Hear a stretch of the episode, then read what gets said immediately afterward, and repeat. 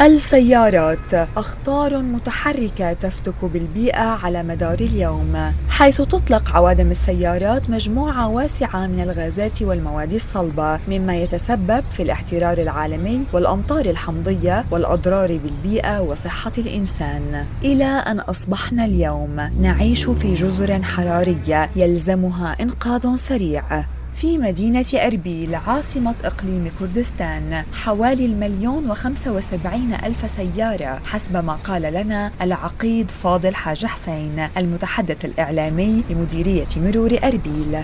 عدد السيارات المسجلة في أربيل حاليا مليون وخمسة وسبعين ألف سيارة بعدنا ما واصل المليون ومئة ألف. آه لكن عدد الأشخاص يعني حسب الإحصائيات اللي آه متوافرة في دوائر الإحصاء في الإقليم أنه عدد السكان في أربيل بحدود مليون شخص. يعني هذا معناته إنه كل شخصين لهم سيارة. آه، طبعا إحنا اللي ملاحظينه إنه وسائل النقل العام لا تلبي حاجة المواطن. وحدثنا العقيد فاضل عن وضع السيارات في أربيل وما الإجراءات المتبعة للحد من خطر الغازات المنبعثة منها لحماية البيئة في المدينة؟ أي سيارة يسجل لأول مرة يمر فحص بي في اي يسموه هذا يسموه الهزة. إحدى الفحوصات اللي يجرى هناك هو فحص العوادم والغازات.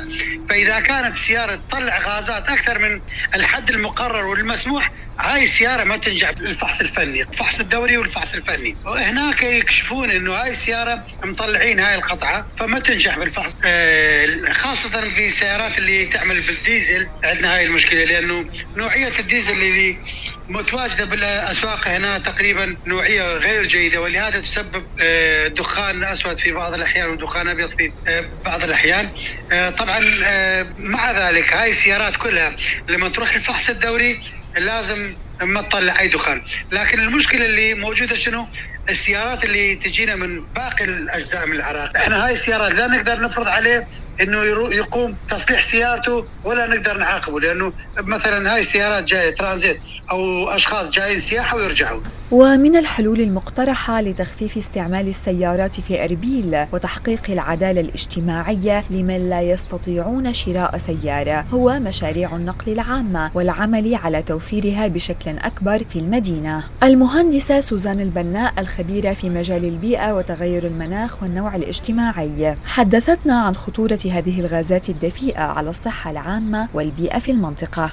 عدم دعم النقل الجماعي بشكل حقيقي وكبير. فإذا كان أكو خطة حقيقية واعية لمثلا موضوع تطوير النقل الجماعي أنا متأكدة أنه مثل باقي دول العالم الأوروبي والعالم المتقدم آه، نشوف كثير من الدول موضوع النقل الجماعي أولت له الأهمية الكبرى حتى يعالجون مشكلة الزيادة في أعداد السيارات آه، اللي تصاحب زيادة أعداد السكان حقيقة.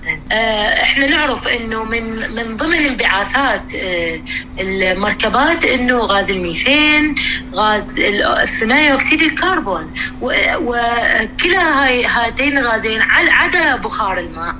ولهذه الغازات تأثير كبير على الكائنات الحية والزراعة في كردستان حسب ما قالت المهندسة سوزان. كل كل هاي الغازات هي مسببة للاحتباس الحراري.